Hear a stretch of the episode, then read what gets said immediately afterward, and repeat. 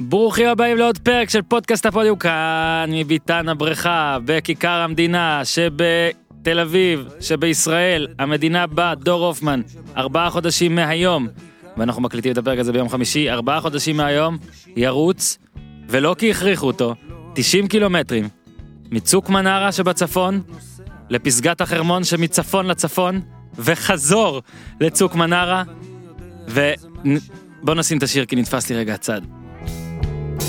כן, אבל זה High Class New Age Extra large My special from the United States או ארצות הברית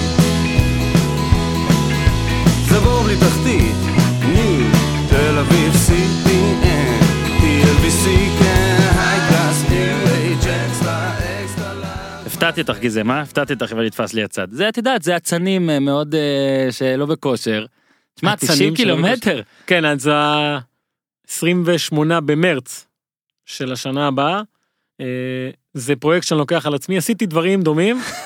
ברכותיי. כן, והחלטתי, קודם כל, אני משתף כדי לקבל מוטיבציה על זה, שזהו, אמרתי, עכשיו נגעת נסעת. היום התחלתי תוכנית אימונים, שבשיאה אני אגיע ל-130 קילומטר בשבוע, משהו כזה, וזה דורש הרבה, מקווה שאני אצליח, עשיתי, השיא שלי הוא 70 קילומטר, לפני 4 שנים, ברמת הגולן, ועכשיו בא לי, ומקווה שזה לא יהיה לי חורה. שמע, לא, זהו, נגעתי, נסעתי, ואתה תצטרך לנסוע, כאילו אני אסע, ואני אולי אצפה בך, אני יכול לנסוע עם האוטו ולצלם, כאילו, אני יכול לרוץ את 4 קילומטר הראשונים, ואז 86. עדיף לך האחרונים זה רגע תהילה אדיר. אז אני ארוץ את האחרונים, אני יכול, אם אני רץ באמת את 4 הקילומטרים האחרונים, מותר לי להיות לידך בהם? כן, אין ספק. תקשיב, אני בא. יאללה בוא. אני בא. זה עלייה אבל, לצוק מנרה. אני לא בא, אחי. אני בא. אוקיי, אז קודם כל כמה, בעקבות הריצה כמה הודעות מערכת. השבוע, זה הפרק הרביעי שאנחנו מקליטים בכך. נשבר סי גינס להקלטת פרקים של פודקאסט ישראלי שאני מכיר, אוקיי? זה סי גינס מאוד ספציפי, אז אני רק, לפעמים אתה יודע, אתה כבר לא שמים לב וכל, אז יש לכם סופש, ואחרי שאתם מאזינים לפרק הזה, עם דור הופמן על הטופ 10, ועוד כל מיני דברים, יש לכם 3 פרקים נוספים להאזין להם אם לא האזנתם, ואני אמנה אותם זריז, פרק כדורגל ישראלי, שהוקלט ביום שלישי, עם ניר צדוק, אורי אוזן, פרק פגרה כזה על 6 המאמנים שכבר לא איתנו, כאילו הם עדיין בחיים אבל הם פשוט לא מאמנים, לא בעסק, והם יהיו עוד מעט, זה אתה יודע, כיסאות זה? מכיר. יום אחר כך הוקלט פרק עם ברלד, שדווקא הפרק הזה, כי אתה דיברת על 90 קילומטר, הפרק הזה החזיר אותי לריצה אחרי חודש ומשהו של היעדרות, ואני אומר חודש ומשהו, ולדעתי זה כמעט חודשיים, עקב פציעה. בכדורסל. מי אומר חודש במשהו כשזה באמת חודשיים? כאילו, למה לא להגיד חודשיים? כי אני, כאילו, יש לי את הקטע הזה של נגיד, תמיד לתת... כן, אני מכיר את זה, אני מגיע עוד 10 דקות, ומגיע עוד חצי שעה, כן, בסדר. בלי דיבות, אז אני ממליץ על הפרק עם ברלד, הרבה אנשים שהזינו אותו, והם בחיים שלו, כמה אנשים מהם כבר אמרו לי, שהוא דיבר שם, שלא תמיד קל להגיע אליו, ולא תמיד הוא מדבר, אז הוא שיתף, ואני...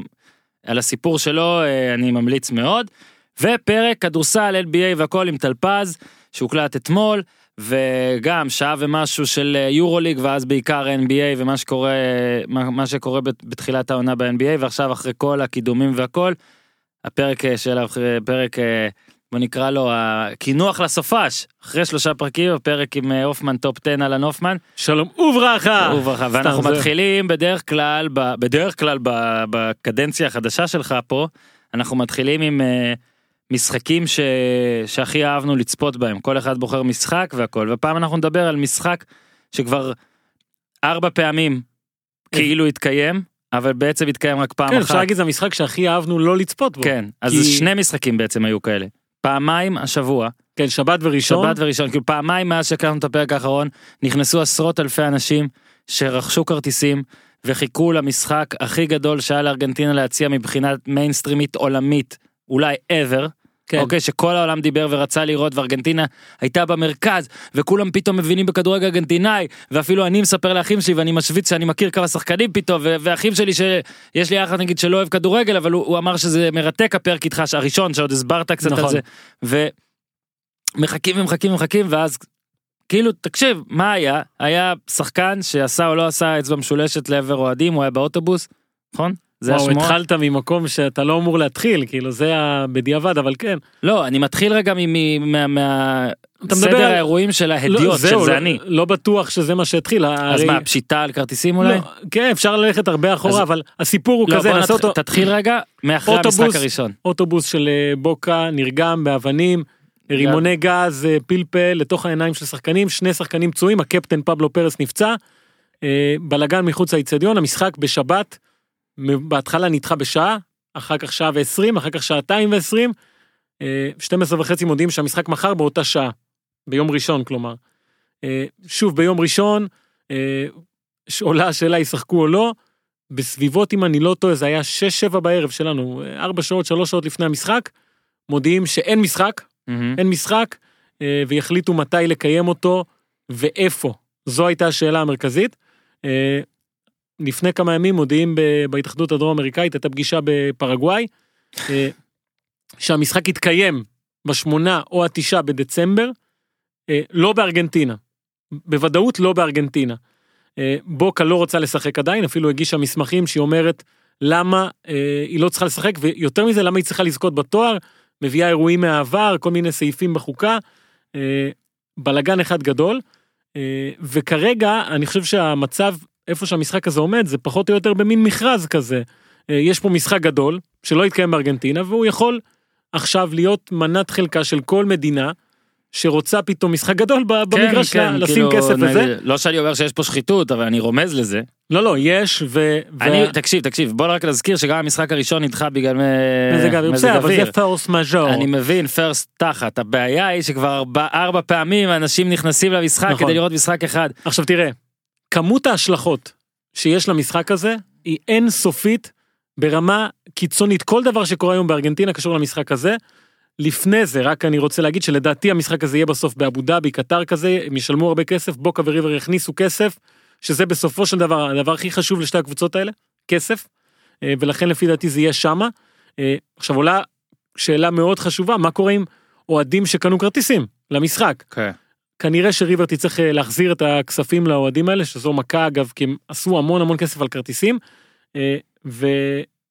ועכשיו חזרו לשחק, אתה יודע את זה. ריבר הלילה שיחקה. טורף. חצי גמר גביע, ארגנטינאי. נעשו בפנדלים, לא? חימנסיה לפלטה. 2-2 נגמר המשחק הזה, היא מפסידה בפנדלים. עכשיו, כל המשחק, זה משחק הזה במרדל פלטה, כל המשחק האוהדים של ריבר מתגרים כמובן באלה של בוקה, ואז כשהם עפים, ההשלכות הן כאלה. קודם כל זה אומר שאין שום סיכוי שיהיה סופר קלאסיקו בסופר קאפ ארגנטינאי, בוקה הרי אלופה, היא הייתה משחקת מול מי שזוכה בגביע. אם ריבר הייתה עולה לגמר וזוכה, עוד פעם צריך לארגן את המשחק הזה. עכשיו, זה לא יקרה.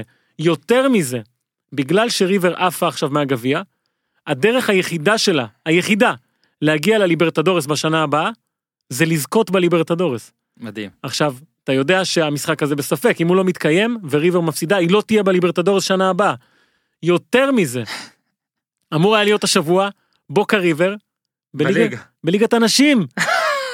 עכשיו, התירוץ הוא, המשחק בוטל, המשחק תקשיב, בוטל. אתה מגיע ממדינה של הזויים. המשחק כאילו. בוטל, התירוץ הרשמי הוא לכאורה ה-G20. אוקיי, כן, אמרו לי על זה. אבל כולם אומרים שם, גם השחקניות, גם של בוקה, גם של ריבר, אומרות שברור שזה בגלל מה שקרה, והן שמחות שלא יהיה משחק, כי הן לא רוצות כמובן להיות חלק מהטירוף הזה. גז לעין. של האוהדים, והמשחק הזה כנראה גם לא ישוחק השנה. בוקה משחקת ביום ראשון מול אינדפנדינטה בליגה, גם יהיה מאוד מעניין לראות מה קורה שם, זה באמת סיטואציה הזויה לחלוטין, מכל הבחינות, ואני אומר חשוב, הרבה דברים אני יכול לנסות ככה, כפרשן, תקרא לזה, להגיד מה יקרה, אני יודע מה יקרה, אין לי מושג מה יקרה פה, כל פעם זה הפתיע אותי, מה שקרה שם, בוא רגע נחזור טיפה עוד אחורה, זה פשוט, אני אומר לך, שכאילו כל השבוע, ממה שאני ראיתי, צרחתי והכל, כל העניין נסוב סביב איזה אוהדי כדורגל מופרעים יש בארגנטינה, איזה אלימים, איך הם עשו דבר כזה והכל. אני מסכים, שוב אתה יודע פי אלף יותר רבדי, יש אוהדים בעייתיים שם, ועדיין לדעתי, זה לא חצי ולא רבע, אוקיי? רגע, זה לא חצי ולא רבע, אמרתי את זה נכון? לא אמרתי משהו אחרי משהו, כי לא אמרתי את זה. בקיצור, זה לא מתקרב לכמה שבוא נגיד אידיוטים ומטומטמים וכן כנראה מושחתים, אלו שמנהלים את הכדורגל בארגנטינה. כי אחרי הכל, קרה פה משהו שאתה, דור הופמן מישראל, חזה. זאת אומרת, אמרת שכנראה, אמרת, אני לא בטוח אפילו שישחקו, בוא נראה קודם שישחקו, כאילו ידעו שזה נפיץ. אז קודם כל, מאפשרים לאוטובוס, אוקיי, במשחק רגיש, להיכנס לאוטובוס של בוקה, להיכנס לתוך מקום שיש בו מאות אוהדי ריבר, אולי אפילו יותר, לא יודע, היו שם אלפים. נכון. אז קודם כל מסכימים שזה יקרה. אוקיי? זה מטומטם, כאילו. כי אפילו בארץ, במשחק היחיד שבאמת נפיץ שיש בארץ, ביתר סכנין, או לפעמים גם מכבי תל אביב שנוסעים לשם, יודעים להפריד, יודעים לנסוע דרך שביל צדדי, אגב, אני נגד השביל הצדדי הזה, כי זה צריך להיות שביל סטרילי, אבל לא כזה שביל אפר, אלא קצת יותר מפואר, ועדיין אפשר בארגנטינה, אני בטוח שהם יכולים ליצור איזשהו שביל סטרילי, שבו אוטובוס יעבור, ואלפים לא יפעו. עכשיו, קרה הדבר הזה, קרה, וזה נורא, ושקרה, באמת, אנשים, שחקנים נפצעו בעין. זה הבעיה, שחקנים נפצעו. אם זה היה רק אוהדים, היו משחקים את זה.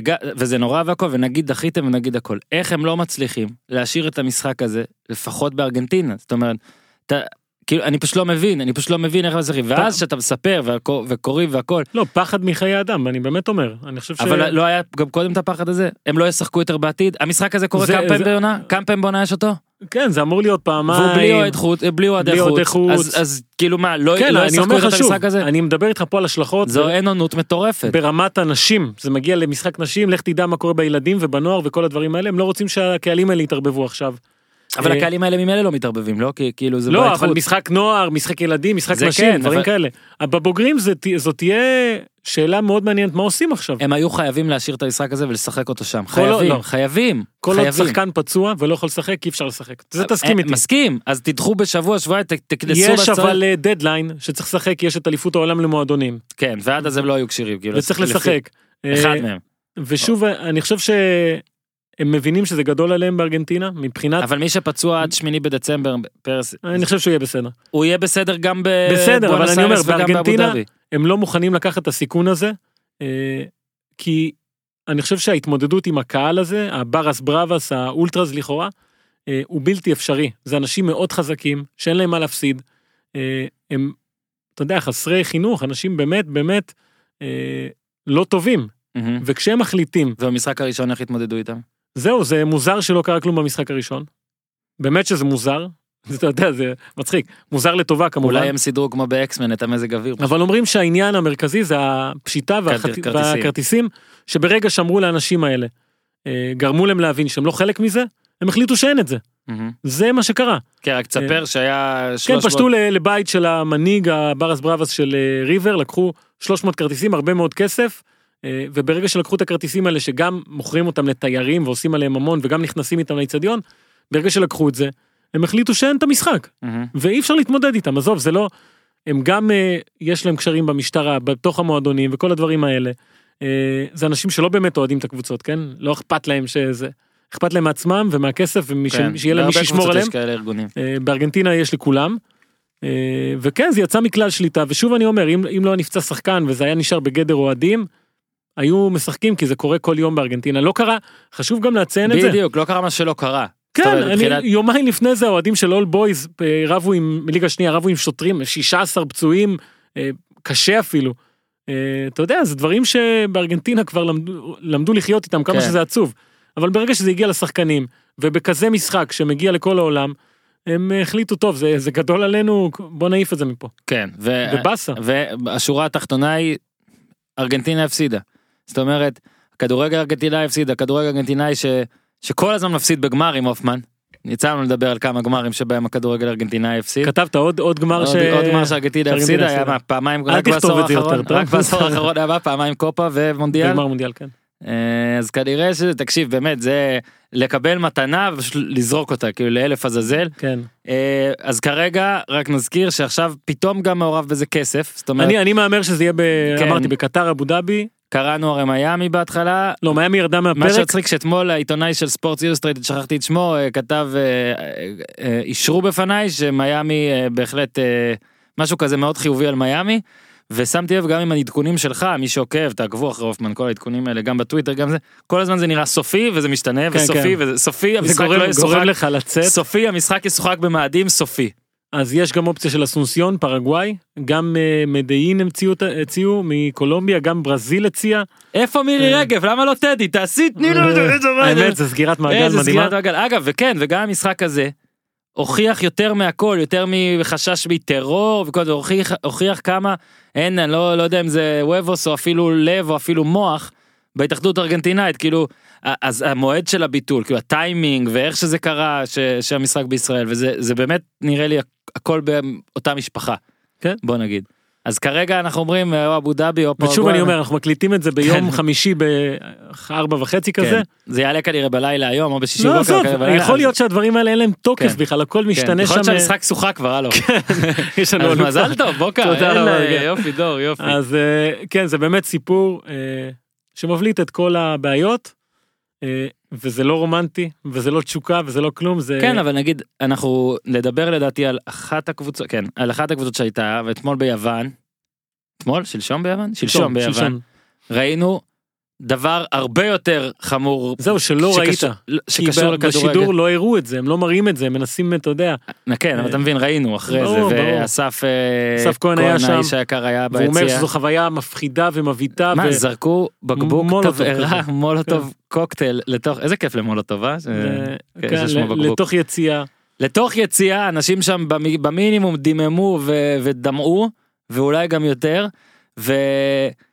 כאילו, דברים פרטניים לצערנו קורים, אבל יש לי בוא נגיד, את היסוד הסביר להניח שהאופאים, השוויצרים, הולך להיות שם, הם יתמודדו עם זה.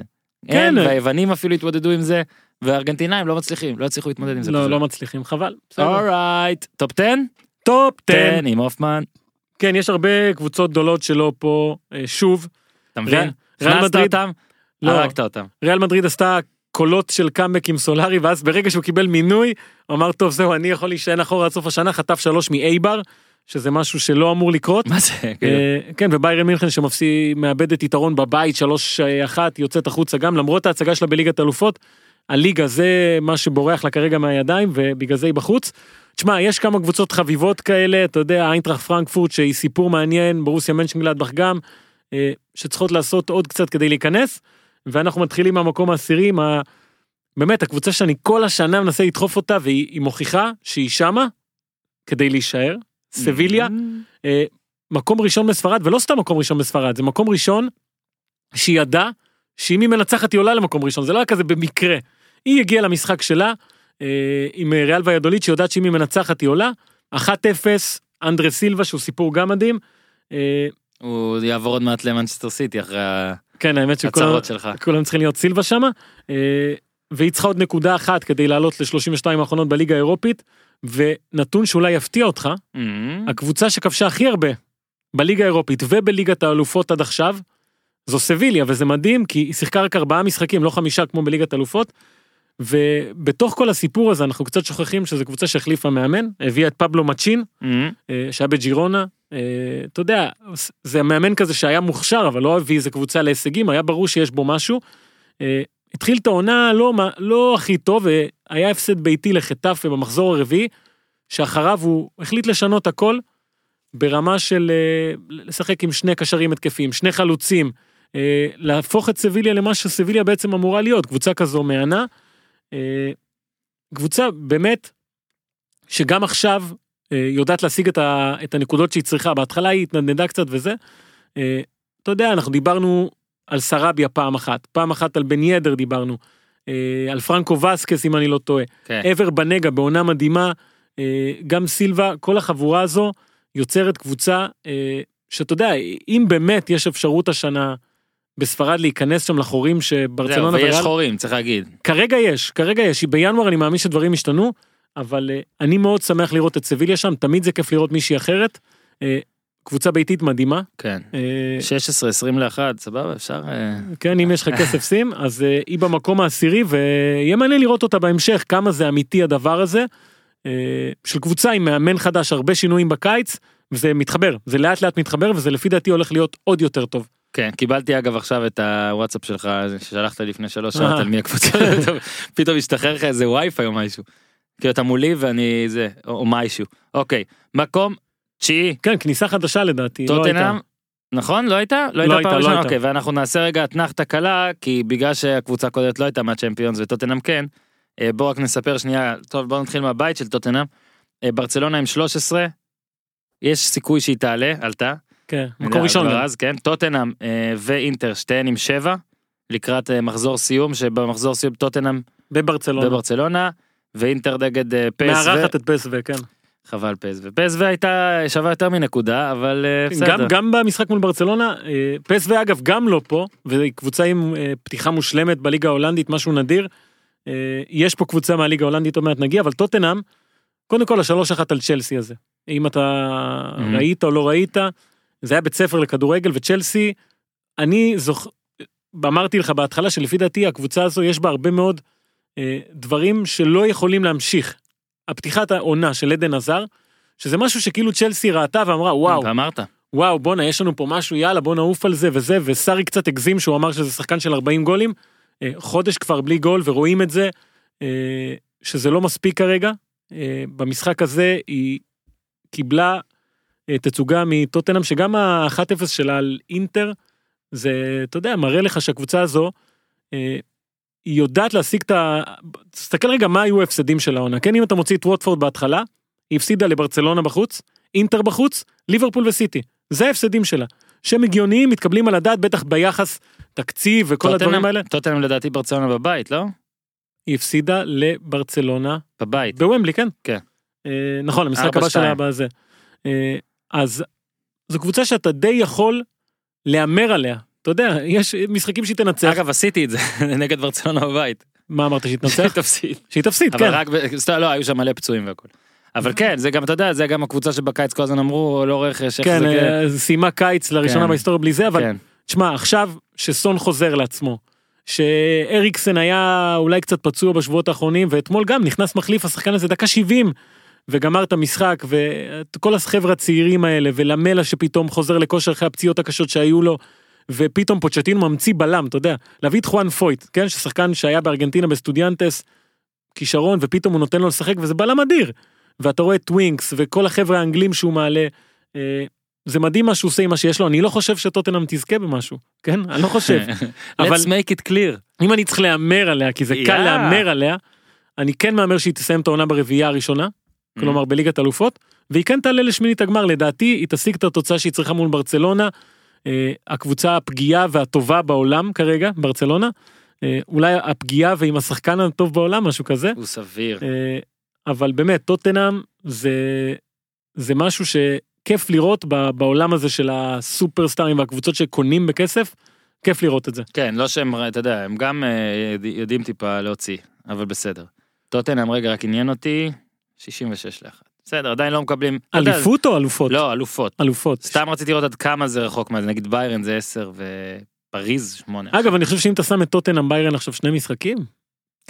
לא יודע. אוקיי, מקום שמיני. מקום שמיני, כן, אייאקס. כל המשפחה ההולנדית אצלי, ובשביל זה עשית את זה. יפה, 3-0 על ברדה בליגה, 2-0 על אייקה בליגת אלופות במשחק שדיברת עליו.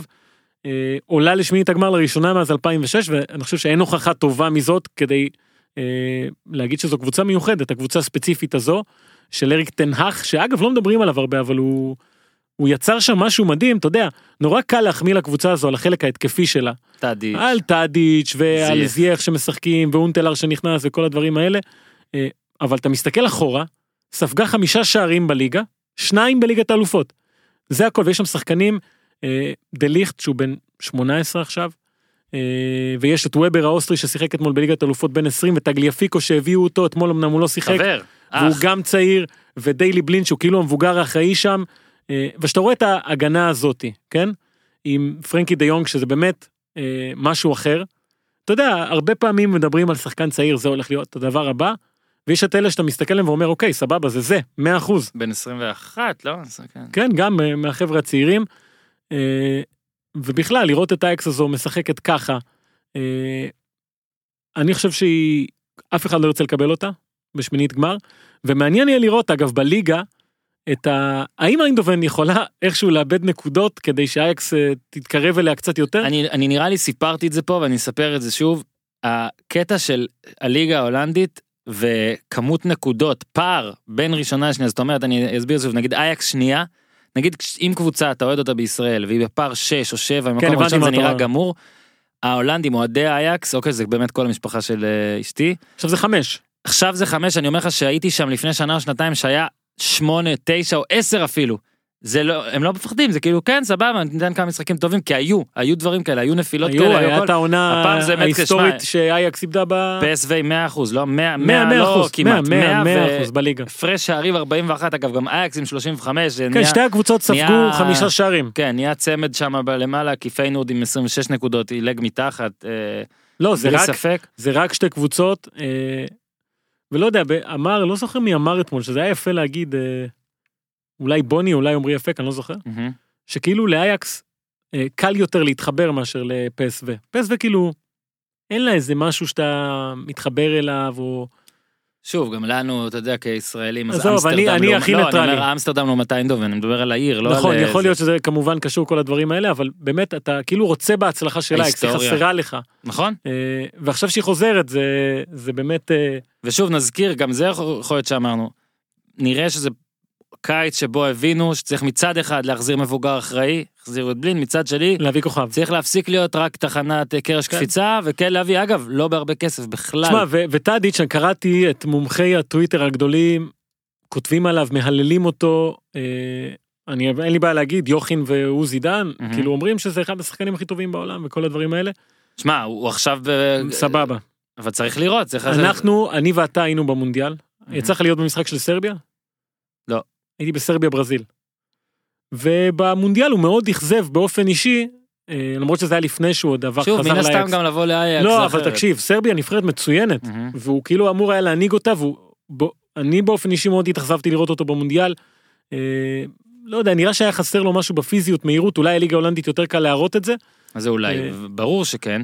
ויותר מזה גם, עזוב קבוצות מול נבחרת וכל הדברים האלה, אני חושב שהוא בא לאייקס, כן, על תקן של איזה מושיע וסטאר, אבל כן זה מקום שבו, בטח שבצ'מפיונס, ובטח, אתה יודע, בבית הזה, הוא כזה, היה לו המון מה להרוויח, זאת אומרת, הרי הוא עשה מין איזה לג, לא יודע אם לקרוא לה אחורה אפילו, מה, בסאות'המפטון? כן, עשה לג אחורה, אין מה לעשות, כרגע אייקס נראה לי זה עדיין פרמייר ליג. אני חושב שהוא רוצה להרגיש כוכב באמת, והוא עושה, אי אפשר להגיד מילה אחת רעה עליו, אבל אני במונדיאל באופן אישי, קצת התאכזבתי ממנו, וזה גרם לי לשאול האם הוא באמת שם.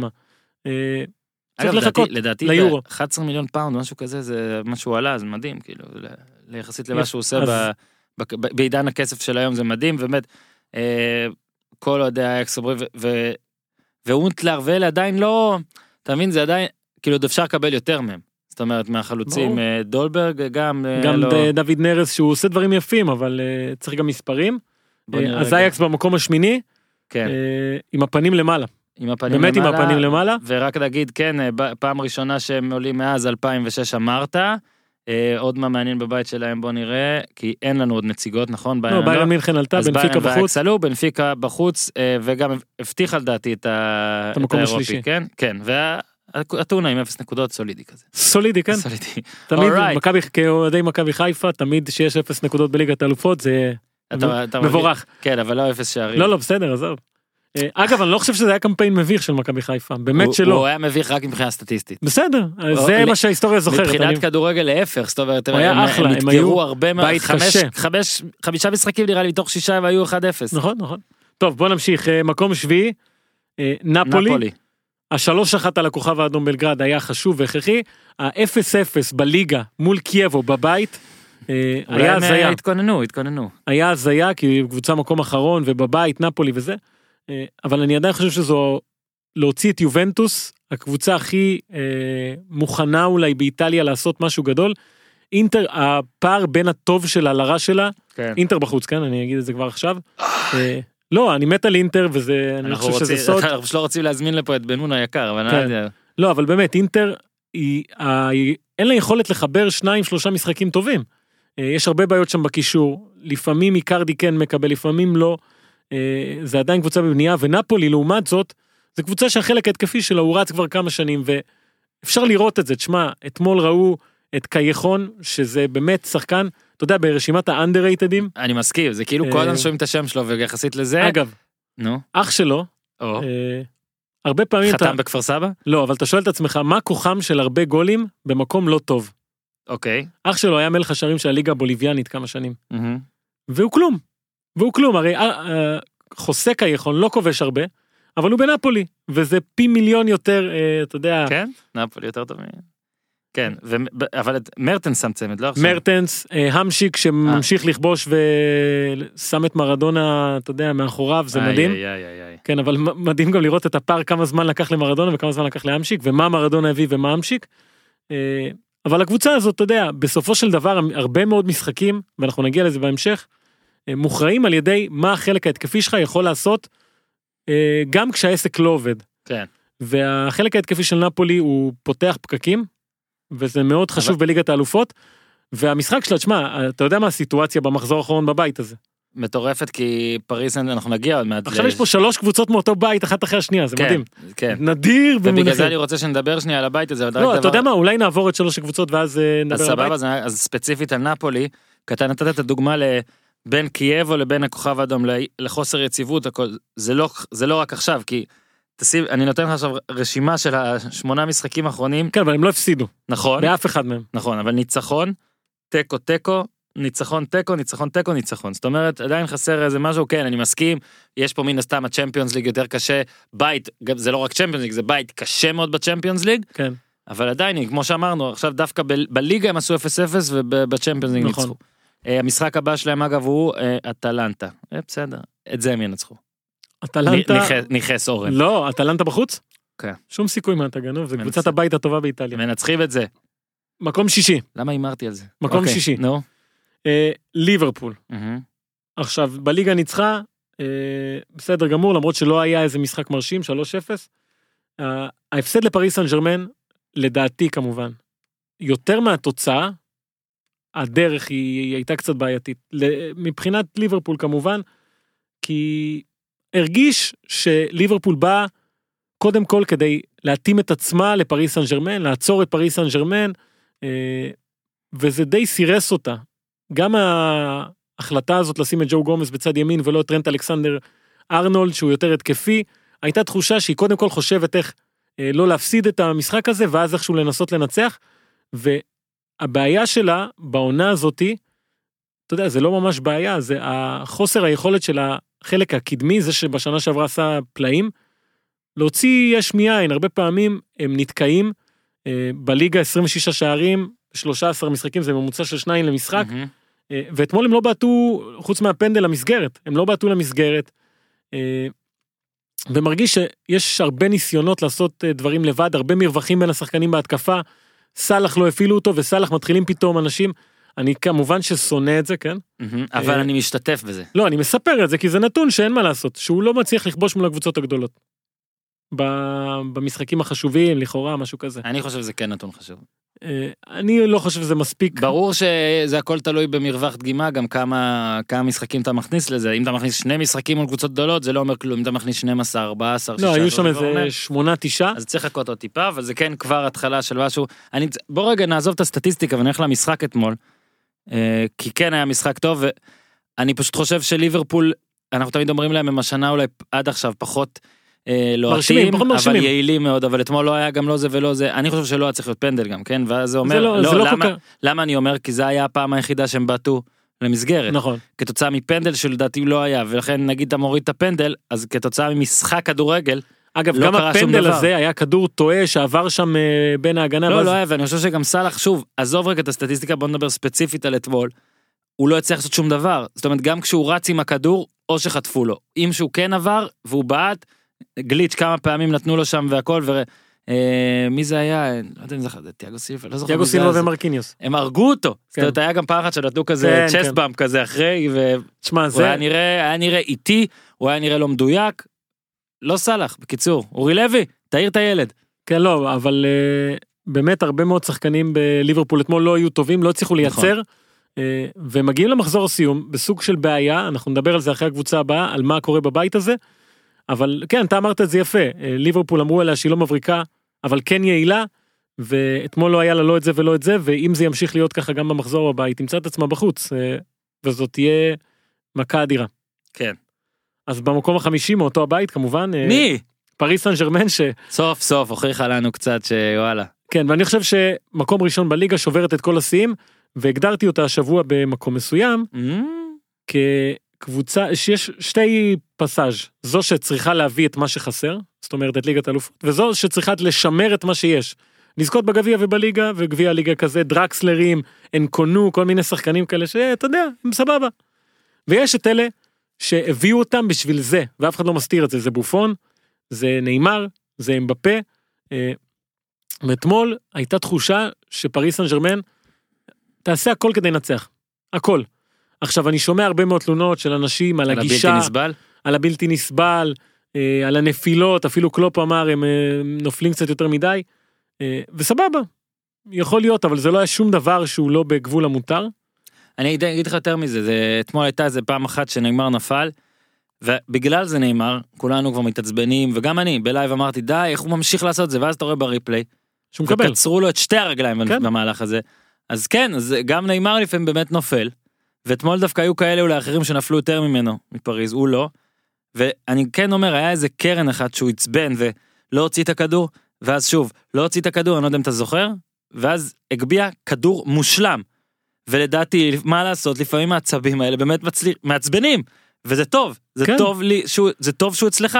אמרתי חשוב, כן, אמרתי את זה גם במונדיאל, שאני הרי לא אוהב את ברזיל, אבל לא. כשהיה לא מזמן ברזיל מול ארגנטינה, זה משחק ידידות, 1-0 אגב, הוא גם בישל למירנדה, דקה 90 ולא יודע כמה, 92, 93. אתה רואה את המשחק הזה ואתה אומר, הלוואי והוא היה אצלי. כן. אני רואה את ארגנטינה משחק, אתה יודע, לפעמים אין להם, זה אין להם, משהו חסר, והבן אדם הזה לא דופק חשבון לאף אחד. עכשיו, אם הוא היה מעצבן, כן, ולא טוב, אז שילך הביתה קיבינימט, אבל הוא מעצבן, והוא שחקן מדהים, בעיניי, כישרון נדיר, ואנשים אומרים, אז שיפסיק עם השטויות, אבל השטויות האלה זה חלק ממנו, הוא לא יכול להפסיק. בלי זה, בלי טוב ואין רע, מישהו אמר, לא זוכר מה. זה חלק ממה שהוא עושה, והוא עושה את זה בכוונה, ואין לאף אחד שספק שהוא עושה, והוא מוציא שחקנים מדעתם, ואתה יודע, יש שחקנים שמתלהבים, שהם חוטפים כדור, כמו סילבה ומרקינוס, יש שחקנים שמתלהבים, שמשגעים את השחקן מולם, וזה בסדר גמור, עד שישברו לו את הרגל, ועובדה שהוא נפצע. הוא נפצע הרבה, והוא משלם, והוא יוצא מזה, והוא יודע שזה חלק מזה. זה גם אמרנו במונדיאל, שהוא עושה את זה לעצמו. הוא יודע שזה חלק מזה, והוא מתמודד עם כל הדברים האלה, ועושים עליו המון פאולים, אבל כשאתה שם אותו בהתקפה, עם מבפה, ועם קוואני, אז פריס סן ז'רמן היא עדיין קבוצה שיכולה לנצח כל משחק, כל הזמן, מול כל יריבה, והמתפרצת הזו בגול השני, זה משהו נדיר, באמת, שאתה יודע, קשה מאוד להתמודד איתו. אז אני שם אותם פה במקום החמישי, כן, הם מעצבנים, ובכלל יש משהו מעצבן בישות הזאת, פריס סן ז'רמן, ובטח שאתה שם לה את השחקנים האלה, אבל הם טובים, הם טובים, אני צריך להודות על זה, עכשיו נאמר הוא הברזילאי עם הכי הרבה שערים בתולדות ליגת האלופות, מקום שלישי בנבחרת מבחינת כמות שערים, המספרים שלהם מטורפים, אי אפשר להתווכח עם הדבר הזה, אפשר להגיד שהוא מעצבן, אבל חייבים להודות שיש פה חתיכת שחקן. חתיכת, מסכים לגמרי עם כל מה שאמרת לגבי נאמר, כל השאר לא. יאללה, צוחק. אז עכשיו רגע בוא נדבר על מה שקורה בבית. כן, מחזור אחרון. פריס סן ז'רמן מנצחת את הכוכב האדום ועולה.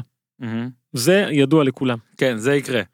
למרות שזה משחק חוץ, קשה מאוד במרקנה של בבלגרד. מה, זה הולך להיות טעות שנייה? לא, באטלנטה אני לא חוזר בי, אבל תן לי רגע לבדוק לפריז. לך תבדוק. בינתיים, המשחק בין ליברפול לנאפולי. עכשיו, ליברפול לכאורה במצב לא טוב, אבל צריך להבין, אם היא מנצחת 1-0, 1-0 היא עולה. 2-1 לא. נאפולי עולה בגלל הפרש של שערי חוץ. אבל 1-0, וכל ניצחון של ליברפול, ביותר מגול אחד, מעלה אותה. עכשיו, ליברפול הפסיד את כל משחקי החוץ של העונה, בליגת אלופות, משהו שלא קרה לה אף פעם, אבל בבית היא עדיין הקבוצה הזו שכמעט בלתי אפשרי לנצח. כן, אבל כמו שאמרת, זה בתוצאה הרצויה גם, וזה קצת יכול להיות קשה, כי היא עשתה 3-2 על פריז. וזה מזכיר לאנשים, אגב, היום מציין סטיבן ג'רארד, היום, 20 שנה, לבחורה שלו. את המשחק הוא מול אולימפיאקוס, שגם הם היו צריכים תוצאה, 2004, אם אני לא טועה, אולי אני ממש טועה, אבל אם אתה רוצה לבדוק, תבדוק. את הגול הוא מול אולימפיאקוס, שזה גול שאני הכי זוכר אותו, מהקפיצה של המצלמה, אחרי הגול. הוא בועט מחוץ הרחבה, הכדור פוגע ברשת החיצונית, הוא רץ עם הזה, והמצלמה פשוט רועדת. זה רגע מדהים, שאני בטוח שעודי ליברפול ישמחו לשחזר, אז זה המצב בבית הזה, ואם אתה צריך להמר, מה אתה מאמר? מי עולה? קצת הפחיד אותי העובדה שאחד... תשמע, קודם כל רק נגיד שבאמת בסוכניות זה מדהים, הן צמודות, בעלייה. לאינטר יש יותר סיכוי, לאינטר יש יותר סיכוי. 2004-2005, היו צריכים 3-1, הפרש 2 שערים, ואז הוא הבקיע את הגול הזה. תשמע, אני בספק ועוד על ליברפול, אבל אני, תשמע, זה 50-50, אני אלך על ליברפול בשביל ה... אני... פריס סן ז'רמן? לא, זה אמרנו ש... כן, אני אומר, פריס סן ז'רמן עולה. שמע, אני לא אמר איזה שהיא לא תנצח עם כל הכבוד. שמע, שזה איטלקי נגד ליברפול, כאילו, על משהו של כאב לב, מה, אתה יכול ללכת נגד נאפולי, זה מאוד קשה. אז אני הולך על נאפולי, יאללה, בשביל הספורט. אתה יודע, אני כאילו, כל פעם שאני אגיד ליברפול, זה רק כי זה מה שאני קצת רוצה. זה לא כי אני מתאמין בזה, אבל בוא נראה. שמע, בחנו את פריס סן ז'רמן, התגרנו אותה. היא ענתה לנו? ענתה. אולי ליברפול תענה. יאללה, ברצלונה במקום הרביעי, 1-1 עם אתלטיקו מדריד בליגה, 2-1 על איינדובן, ובוא נגיד תכלס, כן? בוא רגע נדבר על הגול של מסי. זהו, הם פה בגלל מסי, עזוב. הם פה בגלל מסי. שמע, אני חייב להגיד שכל כך קשה לשחקנים האלה, שעשו כבר הכל, כאילו הראו לנו הכל, להמשיך להדהים אותנו, והגול הספציפי הזה, זה לדעתי הגול הכי מסי שיש. הבן אדם איכשהו מקבל את הכדור, מאחוריו יש שחקן הגנה וחצי, כן? ואתה אומר, סבבה מסי מהיר, אבל פה אין לו שטח, זאת אומרת, אבל הוא עושה עם הגוף הקטן שלו, שהם לא יכולים להגיע אליו משני הצדדים, ואז בועט לפינה הקרובה. הסתכלתי על הגול הזה מכל הזוויות האפשריות, ואתה שואל את עצמך הרבה פעמים, מה מסי עושה, שאחרים לא עושים. ומתחיל הגול הזה, הוא מקבל כדור מולו עומד גסטון פריירו, עכשיו הוא לא שחקן הגנה, הוא רוגוואי, שחקן התקפה, ומסי עושה לו הטיה, ומתחיל לעבור אותו בריצה, ואתה רואה כשמסי ממשיך לרוץ, בשיא ההכוונה לכיוון השאר, פריירו באיזשהו שלב עוצר.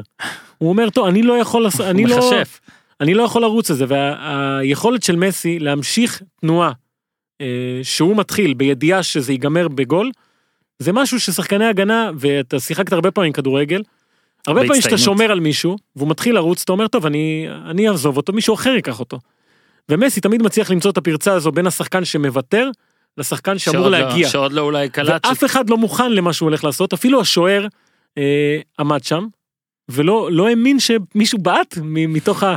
אתה יודע, יש שם 5 שחקן הגנה ומסי, והכדור נכנס שם לחיבורים, זה גול שמסי תכנן. ואז מגיע הגול השני, הבעיטה החופשית, ראית אותה?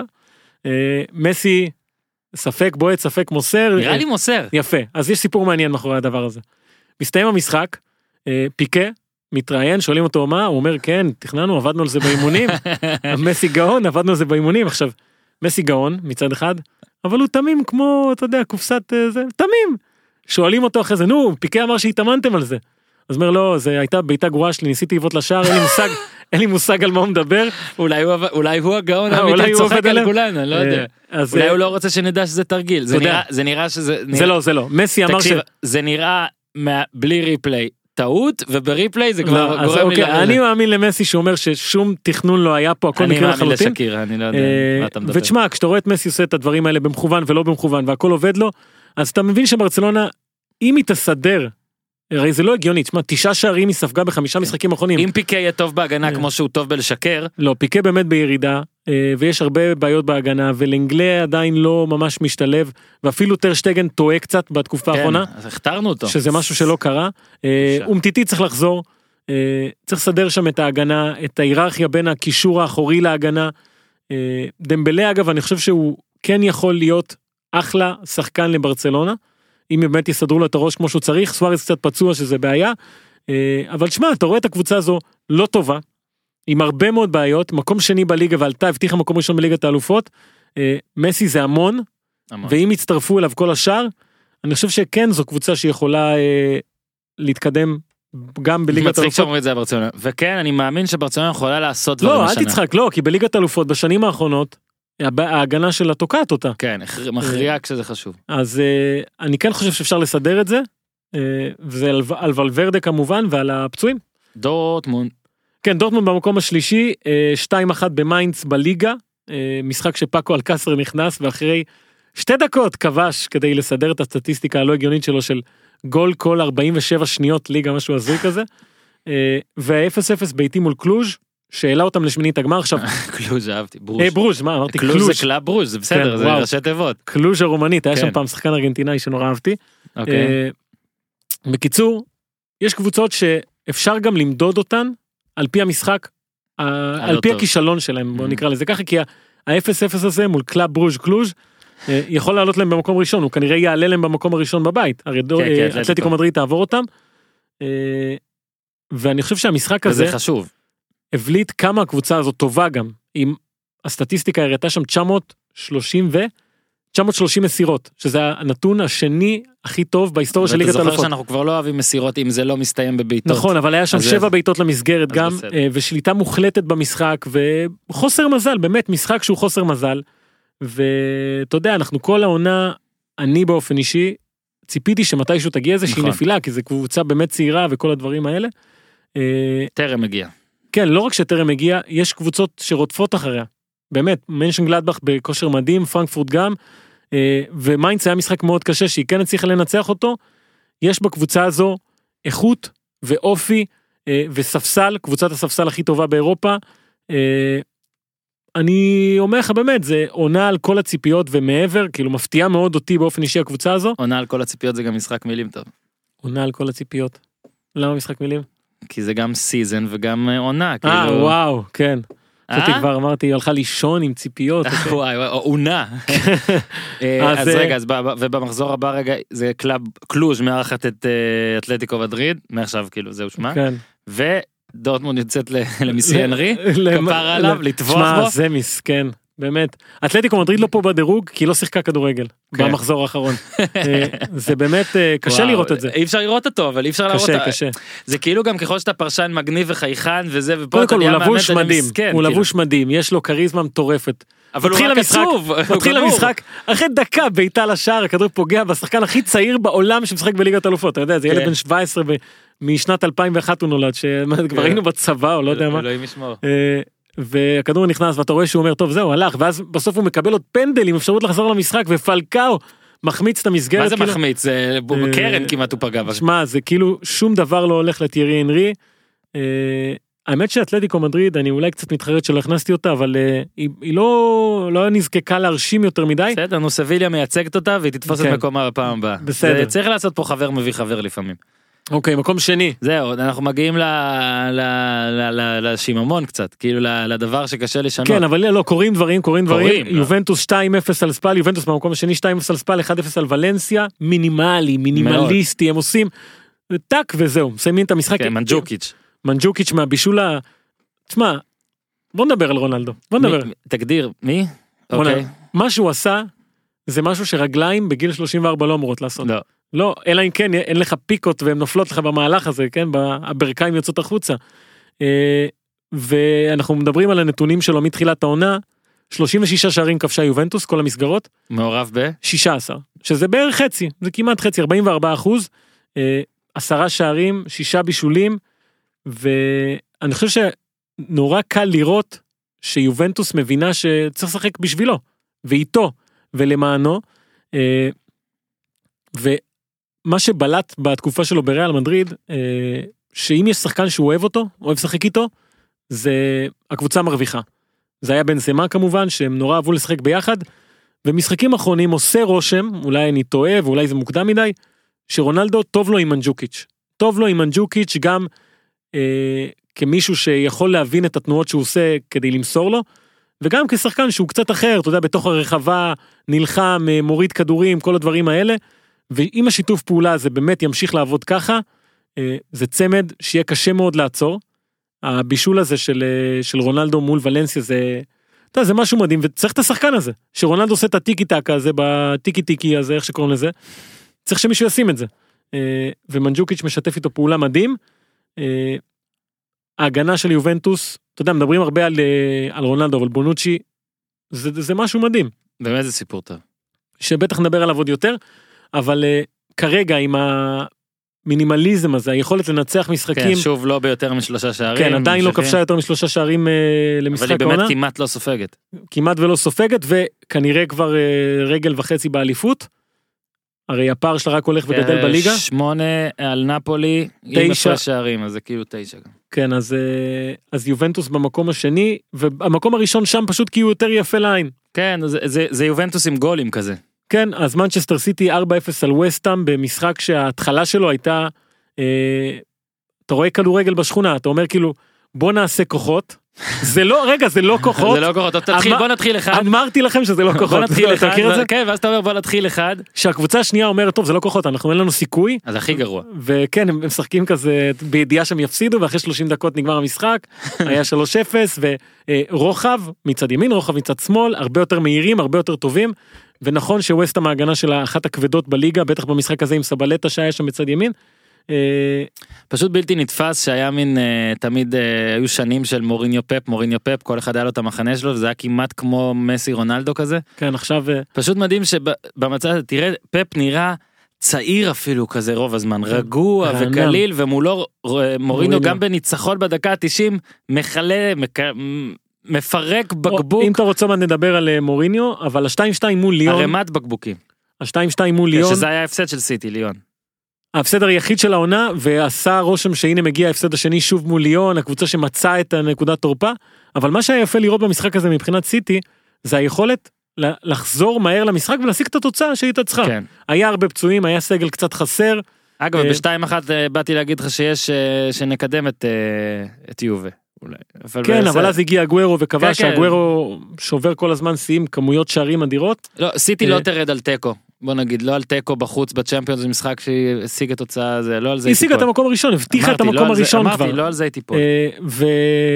ואני חושב שסיטי בסופו של דבר, זו גם הקבוצה שמשחקת הכי יפה, היא גם הכי מגוונת, וזה אמרנו את זה כל הזמן, יש לה אפשרויות לכבוש אינסופיות כמעט, ואני חושב שהמשחק הזה מול ליון, בכלל, שני המשחקים מול ליון, גם הם אומרים את זה, אמריק לפורט אמר את זה בסוף, זה מבהירים להם שלפעמים זה יהיה קשה, כאילו, אתה יודע, הרבה משחקים זה 6-0, 6-1, 4-0, ויש את המשחקים האלה, וזה טוב, ליון פעמיים. נכון, וזה טוב שזה קורה עכשיו, וזה טוב שזה לא פוגע בהתקדמות, כי היא תעלה מהמקום הראשון.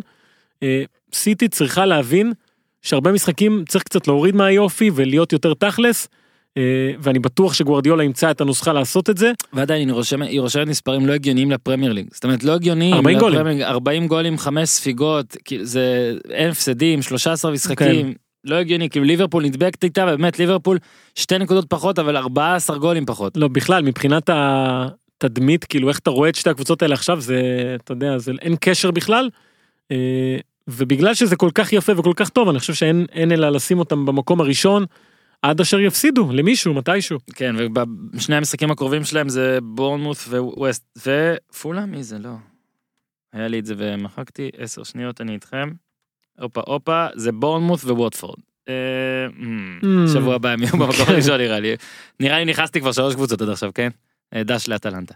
אוקיי, אז אנחנו עכשיו פה סיימנו את הטופ 10, כל הצעה, כל כעס, כל הערה, בכיף, טוויטר, איפה שאתם רוצים, פייסבוק, הודעות, בלגנים. ניתן טופ 5? יאללה. טוב, טופ 5 בסימן החמצות. כן, היו 2 החמצות ענקיות השבוע, מט ריצ'י, במשחק בין ברנלי לניוקאסל. ראית אותה? ראיתי לא את המשחק, אמנם, אבל ראיתי אותה. אוקיי, וצ'נגיז אונדר, רומא ריאל מדריד. זה יותר, לא? שזה החמצה טרגית כזו ש... אתה יודע, עכשיו, אמרתי, בוא ננסה לחשוב ככה, מה... זה 5 החמצות בהיסטוריה של המשחק ש... שזכורות, שזכורות, אז נכנסנו לאתרים, בדקנו מה אנשים הצביעו. אתה יודע מה כל המאזינים עכשיו צועקים בראש כזה? כאילו... כל אחד צועק את ההחמצה שלו, אני מניח. נראה לי שכולם צועקים את אותה ההחמצה. את רוני? כן. אוקיי, תכף נגיע. אז הרבה סקרים נעשו, אנחנו לא המצאנו את זה, ניסינו לאסוף את 5 משמעותיות, זכורות, שהשפיעו, שהפכו לסמל מסמן, גם של שחקן, גם של קבוצה, גם של תקופה, אז בוא נתחיל, אני חושב. כן, ופה באמת, בגלל שזה גם עניין אישי וזיכרונות שלכם והכל, באמת, אתם זוכרים החבצה, רוצים, תענו לנו בטוויטר עם היוטיוב אפילו, שיהיה לנו כזה ערב ביחד, שכולנו נצפה במלא החמצות ונצחק. כן, קודם כל, כמובן, כל החמצה פה מוזמנים להיכנס ליוטיוב לראות, נגיד שנה, משחק מחמיצן, וננסה להסביר מה, איך זה השפיע פחות או יותר, אולי אנחנו עושים השקות לא קשורות, אבל...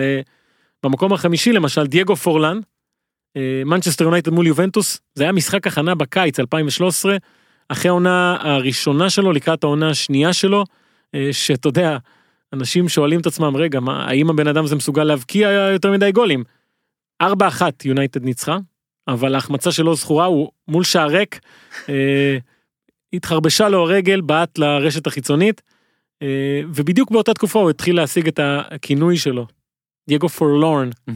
ששנינו ידענו מה זה, ברור, לא היינו צריכים לבדוק. כן, בדק, זה כאילו המאכזב, המתסכל, העצוב, הדייגו... כן, אני בהתחלה חשבתי שאתה אומר פורלון, כאילו, שצריך להשאיל אותו. כן, אז... דייגו פורלון. ההחמצה הזו, היום כשאנשים מסכמים את הקריירה של פורלן, אז יונייטד זה מחמצות, זה החטאות, זה חוסר יכולת, הרי הגול שלו הראשון היה מול מכבי חיפה בליגת האלופות, אז ההחמצה הזאת, אתה יודע, בסופו של דבר, יכול להיות שגם עשתה לו טוב, ברגע שהוא יצא מיובנטוס, לא, מיונייטד, עשה קריירה מדהימה, מלך שערי מונדיאל, אתה הזכרת כמה גולים? 3, לא? 3 גולים. שחקן אדיר, שההחמצה הזו לא מייצגת, לדעתי, אבל עשתה לו שם ביונייטד, רוצו לראות, 2003, פורלן, יובנטוס, הורנדק קמיס, כל מיני... נכון, תמיד כזה. הורפייד. מקום רביעי. פיטר ון ווסן, ככה קוראים לאיש הזה, ריינג'רס מול סלטיק 2007, עכשיו למה אני מביא פה את ההחמצה הזו, היה השנה, ריינג'רס סלטיק, אלפרדו מורלוס, שחקן קולומביאני, החמיץ, מצב קורץ, אפשר להיכנס עכשיו, אתה יכול לשים ביוטיוב, אתה יכול בלייב לשים, מורלוס, בדרבי, באול פרם, בין ריינג'רס לסלטיק, החמיץ מול שערק, והדבר הראשון שכולם אמרו, הוא עשה ווסן, הוא עשה ון ווסן. כן, זה כאילו נהיה כבר אמרה. כן, עכשיו זה היה ב-2007, ריינג'רס מוליכה 1-0, דקה 83-84, 2-1. 2-1, הוא מקבל כדור שכבר גורם לו לעבור את השוער, מול שערק, והוא בועט החוצה, שחקן שלא הבקיע מי יודע מה, או הולנדיך, מהחברים שלך. מהחברים שלך. סבבה, נו. שלי מכניסים את הגולים האלה.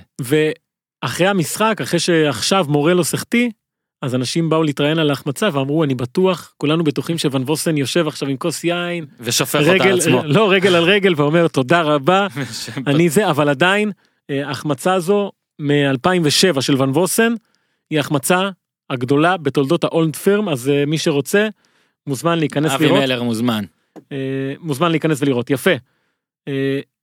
מקום שלישי, או שזה בעצם, כן, שלישי, כי גם מלמעלה, גם מלמטה, זה יוצא שלישי. אהבת. פרננדו טורס, מנשסטר יונייטד, מול צ'לסי, צ'לסי מול מנשסטר יונייטד, התוצאה 3-1 ליונייטד, עובר את השוער, דוד דחיה, ומחטיא, ואני זוכר שראינו את זה, אם אני לא טועה, בערוץ הספורט עוד הייתי,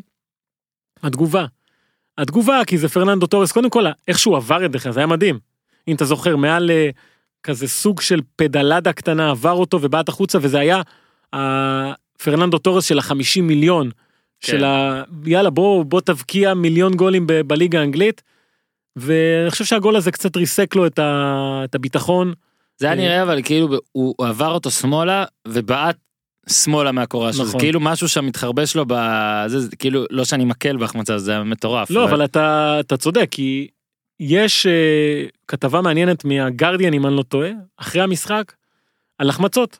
ההחמצות, מה בעצם הופך החמצה להחמצה גדולה, ואנשים שם, לא זוכר מי היה כתב, אבל קצת מחמיא לו על המהלך, ואומר שבזכות המהלך היפה, אז ההחמצה לא כזאת גדולה, הרי יש החמצות של, קיבלת כדור רוחב, שים תנעל, ופה יש פה שחקן שעבר שוער כבר, ועוד מעט נגיע לעוד אחד שעבר שוער, אז פרננדו טורס, זה החמצה, אתה יודע גם, שדי מתחילה כזה את הדעיכה, פחות או יותר, 2011, יונייטד מול צ'לסי. במקום השני, שחקן שהיה במכבי חיפה. אבל לא, יפה, אבל לא. תבין, רוני רוזנטל מחמיץ אפילו את האפשרות להיות השחקן היחיד שהיה במכבי חיפה בדירוג הזה. איגביני יעקובו, מונדיאל 2010, ניגריה, דרום קוריאה, מחזור אחרון. ניגריה חייבת ניצחון כדי לעלות לשלב הבא, 2-1 לדרום קוריאה. הוא מקבל כדור רוחב, מ2 מטר, לא צוחק, 2 מטר, הוא שם את הרגל, הכדור פוגע לו במקום בפס, בעקב, ויוצא החוצה. עכשיו, כמה דקות אחר כך הוא הבקיע פנדל, היה 2-2, לא הספיק לניגריה. הגול הזה. ומדברים על הגול הזה, כגול ששינה את ההיסטוריה של הניגרים, אחריו הגיע איזה שבועיים אחר כך, פרשת שחיתות עם ההתאחדות, שכולם אומרים שם, אם היינו עולים, אף אחד לא היה מדבר על זה, אבל בגלל ההחמצה היא של יעקובו, אז כולם הוציאו את כל הרע בתוך ההתאחדות הניגרית באותה תקופה, ויעקובו בעיניי... ההחמצה מטורפת. אתה רואה אותה עכשיו? כן. החלוץ... ראיתי אותה גם קודם. החלוץ הכי גדול שהיה...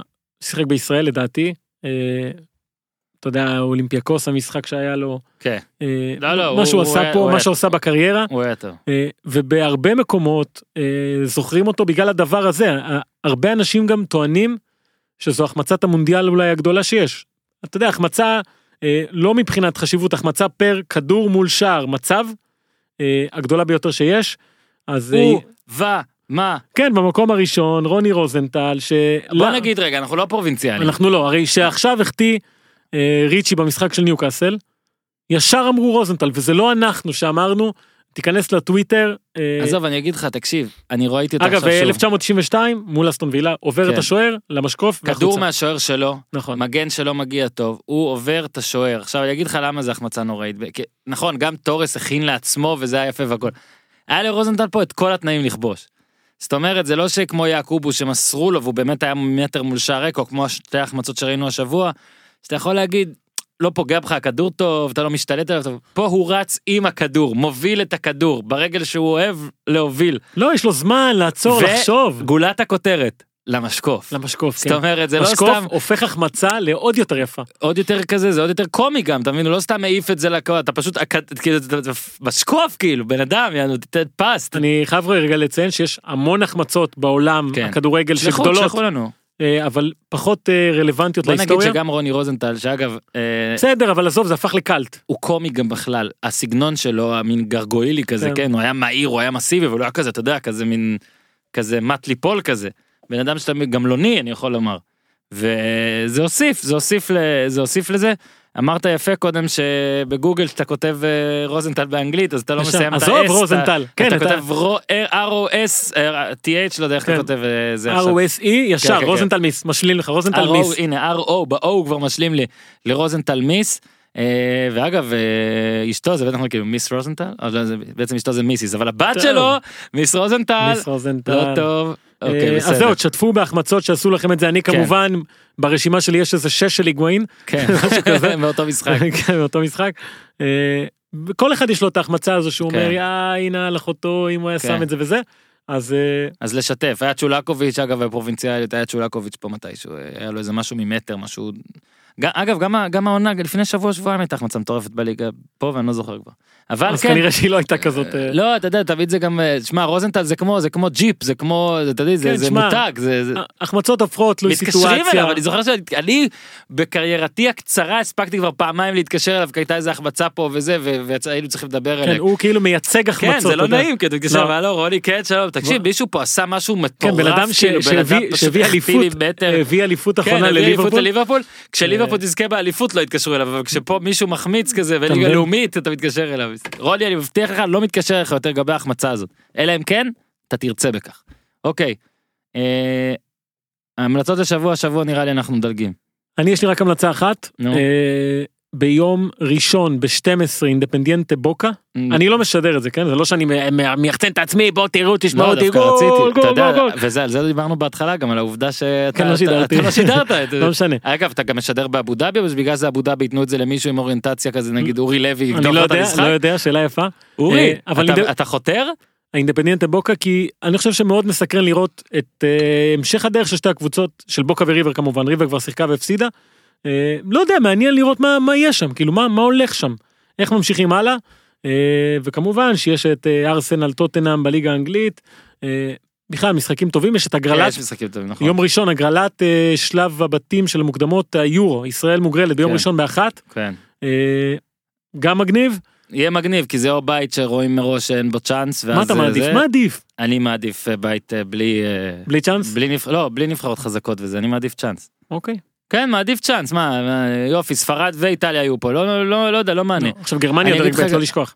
אוקיי, אז גרמניה דווקא זה סבב, אבל אני יכול להגיד לך בנקודת מבטי האישית, אני לא אוהב גם שגדולות באות לפה, אני לא אוהב את זה. אני לא אוהב שחקנים, ואז אתה כאילו, וואלה, צריך לנסות דבטה, ובאזור של העיתונאים יש פתאום כל מיני אוהדים ועסקנים, רק כי צריך להצטלם עם זה שוער, ועמוס לוזון, לא רוצה. אני רוצה נבחרות שעמוס לוזון לא מתעניין בהם, והבן שלי אל גולן לא בא לצילום. סבבה?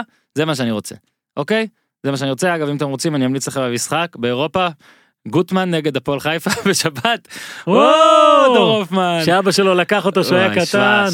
גוטמן, אני אומר לך, כתבתי גם בטוויטר, צריך את ניר צדוק לעשות בעיגול למטה. תשמע, בזמן המסיבת עיתונאים חשבתי עליו. האמת שתשמע, כחיפאי לחיפאי, הייתי רואה את גוטמן הולך הרבה בים, עושה הליכות בים. אני לא אומר שגוטמן לא אוהב את חיפה, זה פשוט גוטמן, אתה יודע, זה גוטמן. כן, הוא איש בו רומנטיקה, רומנטיקה שבא לך לתת לה גרוב לפנים. כן, האבא שלקח אותו במשחק, דקה אחרי זה התמונה של אבירן שוט עליו במשרד. לקחת את הרומנטיקה הזו, לשים בסקית ולזרוק לזה. אגב, אני יכול להגיד לך משהו, כמו שנאמר הרוויח ביושר, אתה יודע, גוטמן, בגלל כל הדברים האלה, קשה לו אשכרה להגיד משהו שבאמת ירגש, וזה יצליח לפחות אותנו, הציניקנים. כן, שמה, יש אנשים שהופכים לזאב זאב בעל כורחם. נכון, אז הוא הפך קצת. הוא הפך לזאב זאב שוואלה, אחלה. כשהוא יזיל דימה באליפות הבאה של מכבי חיפה ב-2022, אז אני אאמין לו. במונדיאל בקטר. במונדיאל בקטר. מה יותר אמין, שיהיה מונדיאל בקטר או שמכבי חיפה תזכה באליפות? ב-2022. זו שאלה מעניינת. סקר, אוקיי, זהו, הופמן. כן, לא לשכוח משהו על 90 קילומטר להחמצות, לא, אני אנסה לשתף קצת על האימונים וזה, אפילו פה איך הולך, כן, חשוב לי, וחשוב שמוטיבציות, זה טוב, זה כיף, וצאו לרוץ, למי שיש ברכיים צאו לרוץ, ולא חייבים 90, אז עד כאן לפעם, רק עוד תזכורת אחרונה, יש לכם 4 פרקים להזין להם השבוע, אני לא אזכיר הפעם, פשוט יש, תחפשו את פיד הפודיום, תחפשו את 4 אם אתם אוהבים ספורט, את אחד מהם אתם בטוח תשמעו. מלא אנשים נוסעים לאילת עכשיו. כן, תעשו, יש לך איזה 4 שעות של קונטנט. אורייט. גיזם, תודה רבה. בולבול בתחת! אני חייב לספר, אם כבר עשית את זה, אז שנייה. התנצלותי לאחד המאזינים היקרים שלנו, כפיר אלפונטה, שמאזין, לא מפסיד פרק, ציפה לפרק עם ברלד, במקרה היה עם 2 הבנים שלו, אוקיי, יש לו 2 בנים ובת, 2 בנים היו באוטו, והם לא מפסיקים להגיד בולבול בתחת. אז כפיר, אני מתנצל, ואני מקווה שלמדת את הלקח, ושהבנים שלך לא האזינו לפרק הזה, ואם הם האזינו, הם לא הגיעו עד הלום. וכמו שאמרו בסיינפלד, not there is anything wrong with it. לא, אין שום בעיה, לא בזה רבה. ולא בזה, ולא בכפיר. יאללה חבר'ה, תעשו טוב, סופה שניים. זבור לתחתית, תל אביב סיטי, TLBC